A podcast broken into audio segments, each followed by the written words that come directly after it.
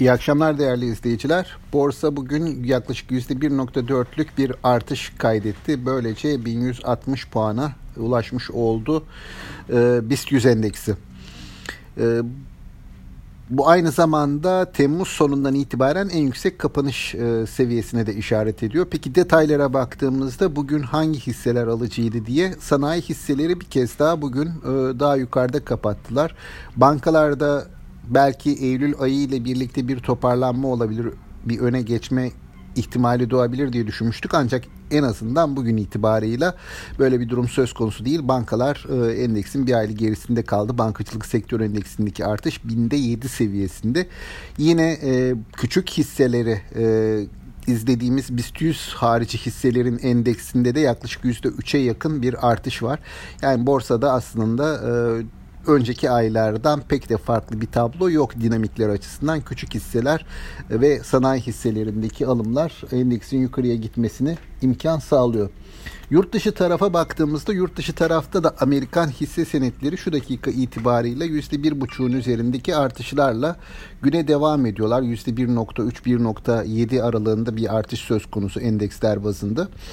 Ee, Amerika tarafında e, neydi e, bizim piyasayı, Amerika piyasalarını yukarıda tutan faktörler? E, bugün dünden itibaren aslında Trump'ın bu Covid-19 e, tanısıyla hastanede yatmakta olan ABD Başkanı Trump'ın hastalığı büyük ölçüde atlattığı ve kısa sürede taburcu olacağını şeklinde haberler vardı. Bu ABD piyasalarına destek veriyor. Bunun haricinde bir de ABD tarafında teşvik paketi beklentileri var ve piyasalar e, Trump'ın bir şekilde desteğiyle e, yukarı yönlü hareketini sürdürüyorlar. ABD açısından seçimler öncesi piyasaların yukarıda olması çok önemli. Çünkü ABD'de ekonomi e, ve bireylerin refahı büyük ölçüde büyük ölçüde olmasa da önemli ölçüde diyelim borsanın hareketlerine bağlı emeklilik fonları ve e, diğer e, fonlar yatırım topladıkları yatırımlar açısından.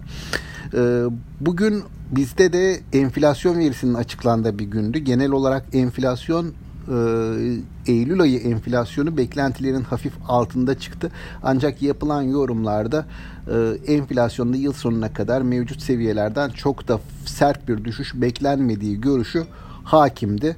Dolayısıyla bir miktar hani bu da e, bankacılık sektöründe nispeten daha geride kalınmasını açıklıyor olabilir yüksek enflasyon e, seviyesi.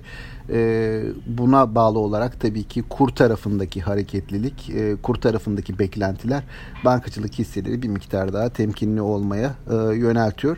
Ben ayın ilerleyen günlerinde eğer yurt dışı tarafta e, iyimserlik korunabilirse bankaların biraz daha ön plana çıkabileceğini düşünüyorum hala.